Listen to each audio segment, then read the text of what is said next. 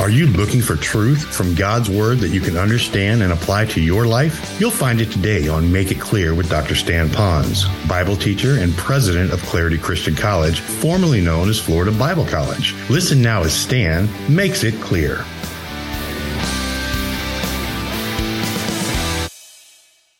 So we know he rose again from the dead, and I'm so glad that he did because my sins are now fully paid for.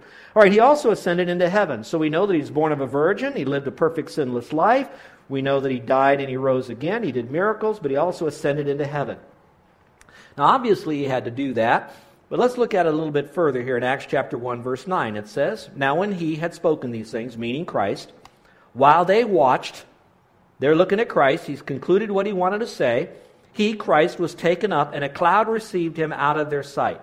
And so now they're looking at this Christ, who now they do believe is the resurrected Christ. They're now watching their resurrected Christ ascend up into heaven. And of course, we know that the same way that he left, he's going to come back again. And we'll talk about that for a moment. So here's the question, all right? If I believe that Jesus Christ was God because he was born of a virgin, because he lived a perfect sinless life, because he performed these miracles, because he died and he rose again, and he even left the earth, what in the world is Christ doing now in heaven? Now, I wish I had many weeks, maybe many months, to open up the whole life of Christ and take you through all the Gospels and tie it into some of the Old Testament teachings. But I want to reduce it to just three for just a moment. Three things that Christ is doing now. Remember, He's alive forevermore, He is in heaven, and here are three things. First of all, He's preparing a place for us. We know that that says it in Scripture, that He went to prepare a place for us. I love to be able to tell that to people because if He created the earth in six days and then He rested and He's been gone for 2,000 years, I can only imagine what beautiful mansion that He's preparing for me. But He also pleads our case with the Heavenly Father against the accusations of Satan. I think that's very important. Now, let me explain something. If I was to ask you, have any of you got involved in any particular sin or you've, you've, you've had a failure in the last couple of weeks, you told a lie, you didn't tell the truth, you lost your temper, you gossiped with somebody, you had uh, worry in your life because that's a sin. If you had any of that kind of concept going on, wouldn't you say that's a sin? Now, here's what's going on while you're living this life as a Christian. You have Satan up in heaven, and in a certain sense, Satan could be doing this. He could be saying, Look at over there. Your son Stan has did this, he did this, he did this, and he did that, looking to God now to perhaps remove me from eternal life, send me to hell when I die, all the accusations of why I do not deserve to be God's child, and Satan is putting that accusation to God the Father. And so the good news is, is I do have an attorney next to me. I have the best attorney ever because it's God himself in the flesh. Now what Jesus Christ does is he looks to God the Father now and he hears all that Satan is saying about me. And here's what he does not say, folks. He doesn't say this. He doesn't say, you know, Stan over here. He's really not as bad as Satan is saying. He's really a good guy. He helps people, gives money, does all these, uh, these nice things out here. So listen, give, give your son Stan a chance. You know, what, you know what the Lord says? The Lord says, you know what Satan said about Stan, God the Father? He's a lot worse than even what Satan said. He's a horrible sinner. He's a wicked sinner. But I want you to know that I already took all his sin on myself. And I died again, and I rose again, and I forgave him of all sin. Now, what you have is the perfect Christ going to the perfect judge on our behalf so that we have a salvation that is totally secure. And he's doing that for you and me in heaven and will continue to do that as the advocate for us because he says he's acquitted because I've acquitted him. And the righteous judge will do that. And you could read more about that in 1st and 2nd Peter, etc. The third thing that he's doing is that he sent the Holy Spirit to be in every believer. Now, I know that's not right for you today because we're going to cover a little bit more on the Holy Spirit next week. But I want you to know that the neat thing about this is many neat things. But when he left to ascend up to heaven, he knew again that we are personal beings, that He created us to have a personal relationship with God. So, to do that, in His place, He sent the Holy Spirit. And so, that Holy Spirit is now inside of us. And so, in a sense, you could say, I'm a partaker of God's divine nature through the Holy Spirit. Christ in me, the hope of glory, through the Holy Spirit. So, God lives inside of me. Now, that doesn't mean that I am God. I don't act godly all the time. But I can tell you that I have the Holy Spirit in me all the time. And I just wish I'd let him influence me all the time. So that's what he's done. So the big question is now, what is he going to do? And I'm going to reduce it to one thing just to help you look forward to the soon coming of the Lord. And that would be he will return bodily to the earth. He'll return bodily to the earth. Although Jesus went to heaven, that's not the end of the story. Remember in Acts chapter 1, verse 9, that I read to you about how these men watched him being taken up out of their sight? The very next verse, in verse 10, says this And while they looked steadfastly toward heaven as he went up, behold, two men stood by them in white apparel who said, Men of Galilee, why do you stand gazing up into heaven? In other words, wringing your hands perhaps, thinking that he's gone, never to be uh, seen again. It says, The same Jesus who was taken up from you into the heaven will so come in like manner. Would you underline that in your Bible? Just like he was taken up bodily.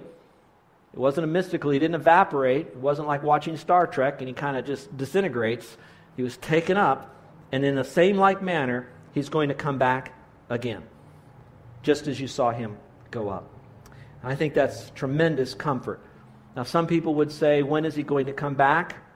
It depends on how you interpret Scripture. There's some great people that believe he's going to come back much later. Some believe he's going to come back very soon, and there's good people and good Scripture on both sides. But uh, my belief and the study that I've done, I'm embracing at this time that Jesus Christ could come back at any moment. And when he comes, he won't come to touch the earth. When he comes, he's going to come and meet us in the clouds, and we'll be caught up with him. And for seven years, there'll be the worst tribulation on this earth, and then Christ is going to come and touch the earth, then come back and set up his rule and reign for a thousand years, and then the earth will be totally destroyed. He'll recreate, and then we'll have forever and ever with the Lord, forever and ever. Now, folks, I like to share this with you that I really believe we are living in the last days, in my opinion. I believe we do this, that there are no more prophecies that have to be fulfilled by Christ before he could come back again. I don't believe that. I believe they've all been fulfilled for him to come back this time. Are there still unfulfilled prophecies? Yes, there is. What would be some unfulfilled prophecies before Christ would come for us? I believe one would be that there has to be a one world government with the one world ruler setting himself up in Jerusalem. I believe that has to occur. That hasn't happened yet. I believe there has to be a one world currency. I believe there has to be a one world religious system. So I believe with a one world government and a one world currency and a one world religion, I think these things are coming together. I am not a sensationalist, and I'm certainly not a. Um, my whole world isn't to be a student of prophecy. But on the other hand, I've had enough study, and so, so have you, that we very well could be. And we can speculate all we want, and people have been doing that for decades and perhaps even centuries. But it's quite possible that we are living in the last days. When you talk about what's going on with our currency, you talk about how the euro dollar has been coming together, and then now you see the, so called crash of the stock market, or however you want to define that. And now you see how that has affected various countries around the world. And I imagine the next couple of weeks you're going to hear about what's going on in China as it's now rattling their cage. So, pretty soon, you're going to see an economic crunch all over the world, and there could be a coming together of some of the world's leaders to talk about the economic condition of the world. And so, they're going to come together and try to figure out how they can solve the economic crisis of the world. So, whether it's a one world currency, and you can define currency in a lot of different ways, but there is this one worldness that is coming together that you cannot deny. Now, once you get that together, somehow you're going to see various powers come together because it has to be controlled by some leader. And of course, we can go further into all of this. And then you talk about one world religion. I think it's starting by this concept of what is known as tolerance, where that we're to tolerate. You don't bother me about your religion, and I won't bother me, you about my religion. And so they're going to try to have an amalgamation of tolerance unless you take a stand for Christianity and you say going to heaven is only by faith in Jesus Christ as the Lord God who died and rose again. That's when all tolerance will stop. And that's why during the tribulation, there's going to be so many Christians that are going to die, and you can go into the mark of the beast. All I can tell you is simply this is that there's going to be the coming of the Lord Jesus Christ. If I believe he is God, and I do, and I believe he was virgin born, and I do, and I believe that he lived a sinless life, and I do. And I believe that he performed miracles, including the resurrection, and I do. If I believe that this same Jesus is the one who died and rose again from the dead for my sins, and I do. I also have to believe that this same Jesus is going to come back for me, and I would like to think it's going to be in my lifetime. But remember, we're not looking so much to be taken out of this horrible world, as bad as it is. And some of you looking for the Lord to come because you're in some great pain of affliction socially or physically even. The purpose that we look forward to the soon coming of the Lord is that we want to see the Lord. So I'm not looking for a rapture. I'm not looking for this whole world to be set right. All I want to do is I want to be with the person of Jesus Christ. And how that happens, I look into his eyes and I look forward to him coming. So he will return bodily to this earth. So we've talked about who he is, what he's done, okay, what he's doing now. And now I'd like to end this by saying, what does all this mean to you and me at this point of our life? What does this mean to us? And this is very important because see if you agree with me. I, I don't know, but I'm going to put this query, query in front of you. See if you might agree with me. Young people, you can do the same. Is it possible that there are Christians who are true Christians? I don't mean in a religious sense because they're non Jews and they're non atheists or they're non Muslim, but they're true Christians because they believe that Jesus is the Lord who died and rose again. In other words, they're true Christians.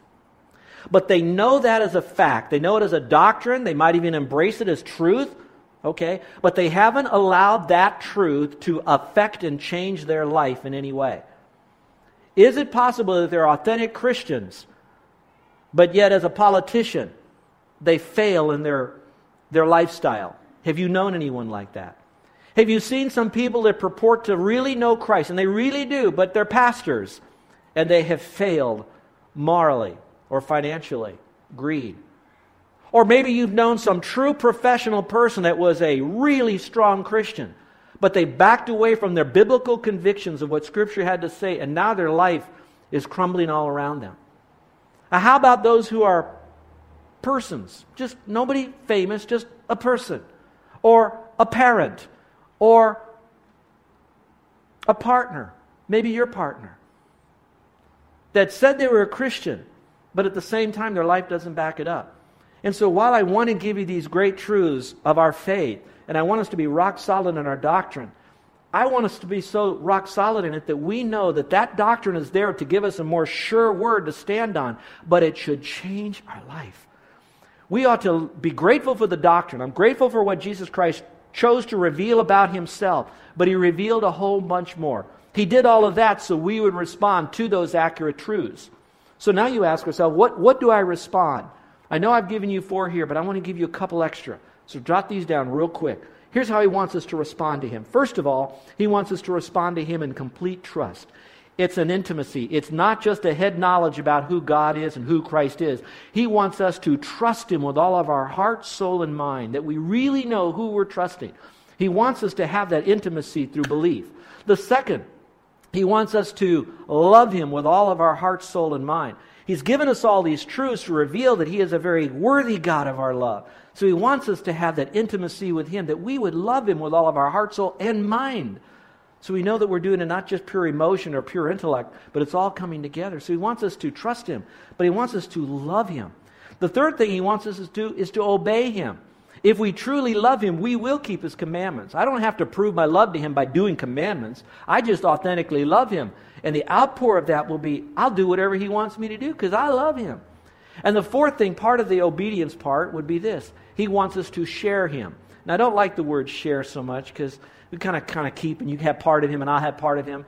But really, what it is is that we love Him with all of our heart, we trust Him, but now we want other people to know about Him. So you can have all of these facts, but if we don't love Him, we don't trust Him, we don't share Him, we don't obey Him, that I might really begin to question do you really believe those facts? Or are you just so hung up on having so much doctrine and academics and theology, and you pride yourself on how you know all the languages, but yet when you're confronted with testing in your life, it's not there? And so, what we want to do is bring those two together. We want to be a godly politician, a godly pastor, a godly person, a godly professional person, a godly partner, a godly parent. And how we do that is let those truths sink into our life. So let me give you a couple of those. First of all, we are, to, we are completely forgiven. Do you know what that means to be completely forgiven of all of our trespasses? The intentional sins, the unintentional sins, the big sins, the little sins. Just to know you've been forgiven, that you've been put in a position you were in before you ever fell. Man, if that doesn't bring tears to our eyes to know that God, who is so holy and just, would take me, who am so unholy, and he says, through Christ and his work on the cross, you're trusting in him. I forgive you. The second one is we can have rest in him. Man, to know that I don't have to work, I don't have to do this stuff because he says his yoke is easy and his burden is light.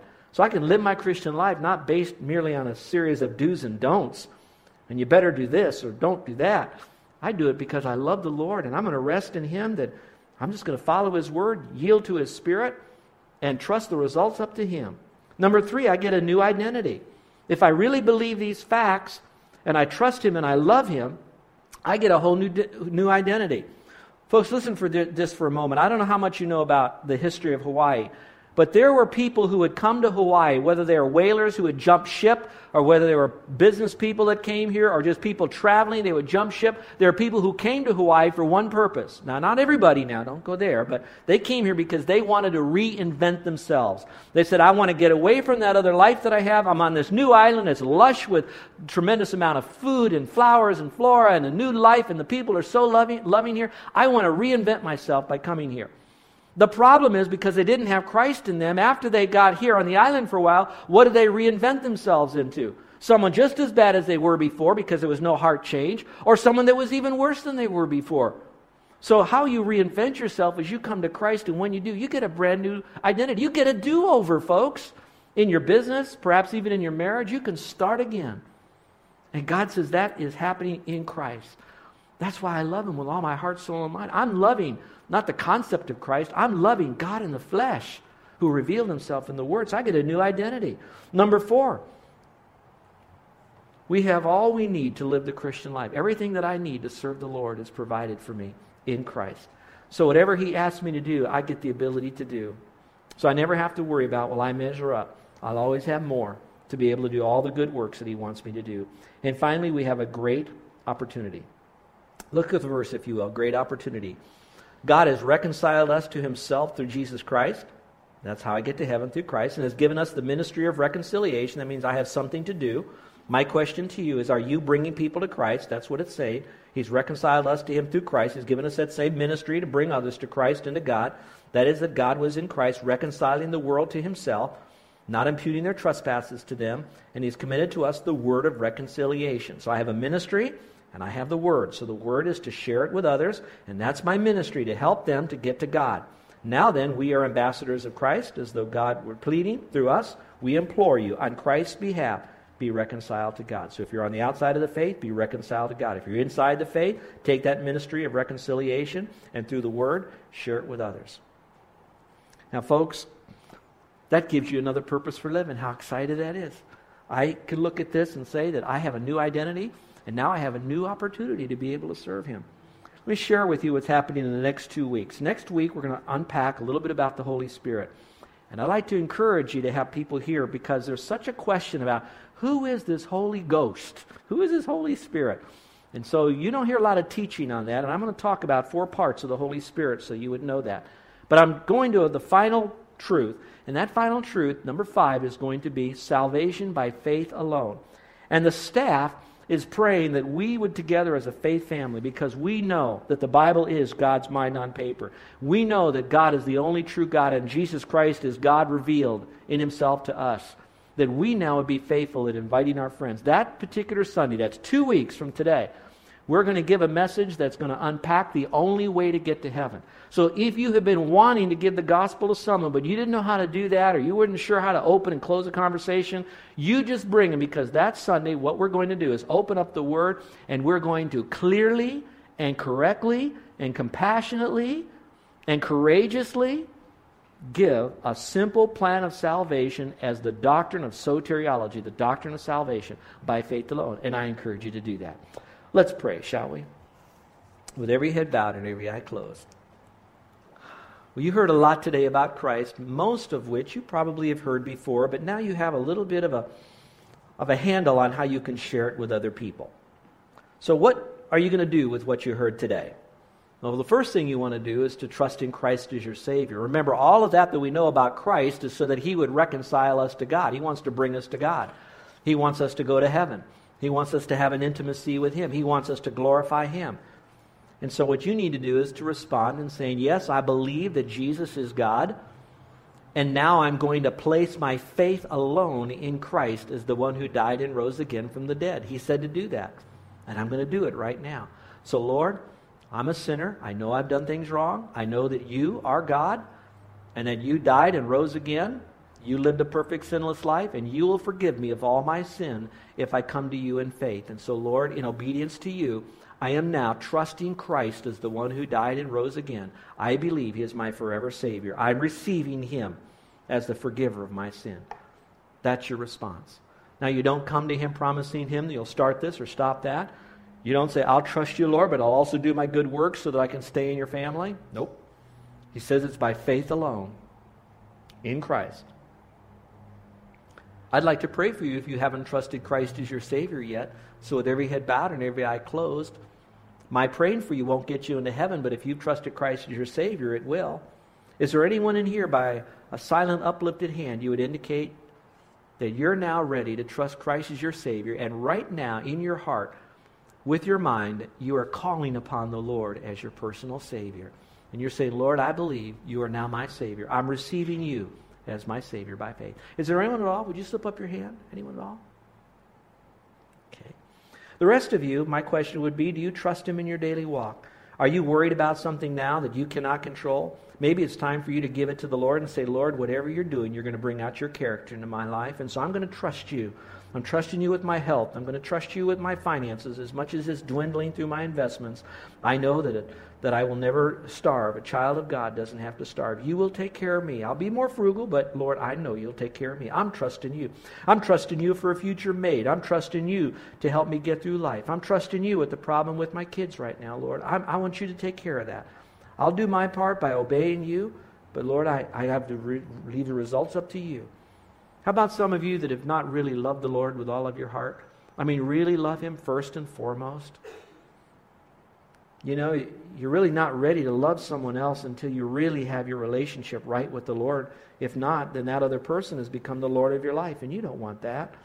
You want to love the Lord and experience His love so you can love them appropriately. Now, about obedience, has the Lord been speaking to you about some things in your life that need to be corrected?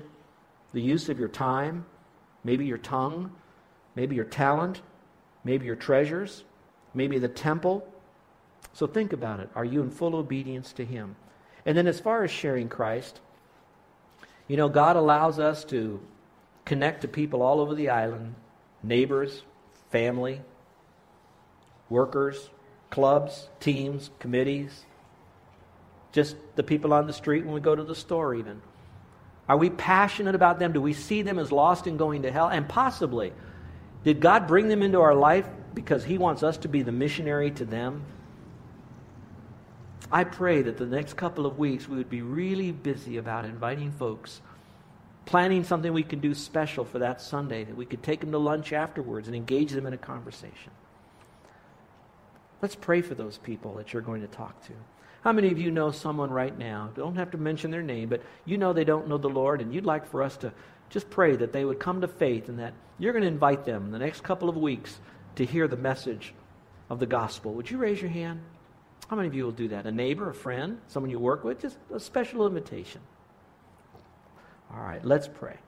Our Father in heaven, I pray that you'll help all of us to be alert, gospel centered to those that don't know you as Savior. And that, Father, we know now who you are we know what you did, what you're going to do, and why that's important to our life today. But now, Lord, help us to respond, not just to have a head full of facts and a notebook full of, of verses, but have a lifestyle that reflects the person of Christ. And so, Lord, we yield now to you. We allow you to live your life out through us. In Jesus' name, amen. You know, we're preparing for communion now, as you can well see. And this is a great time for us to do that. So, as we now think about the Lord, we studied about him today. Now we're going to look at these elements, and as we look at the, the bread as it represents the body of Christ, and the, and the juice as it represents the, the blood of Christ, let's think about this Christ whom we're at his supper and communing with. Let's pray. Our gracious Heavenly Father, we do thank you for this opportunity to come and have this moment of communion. And that, Father, it couldn't have happened at a better time because we're thinking about you. We learned today who you are and how important you are to us. And so, Lord, I depend upon the Holy Spirit to bring about a changed life in each of us.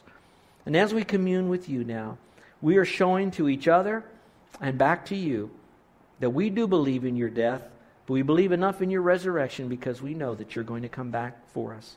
So, Lord, let us now partake of this communion. with a clean and a pure heart. In Jesus' name, amen.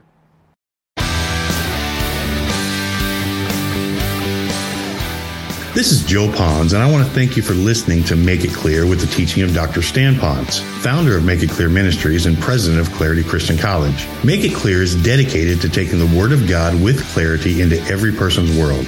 It's the support of listeners like you who make the ministry of Make It Clear possible. You can provide your tax deductible gift to Make It Clear online by going to makeitclear.org. That's makeitclear.org. Thank you for helping us make it clear. If you would like to have Dr. Ponz speak at your church or event, please email us at tellmemore at makeitclear.org. That's tellmemore at makeitclear.org. Thank you, and remember to make it clear.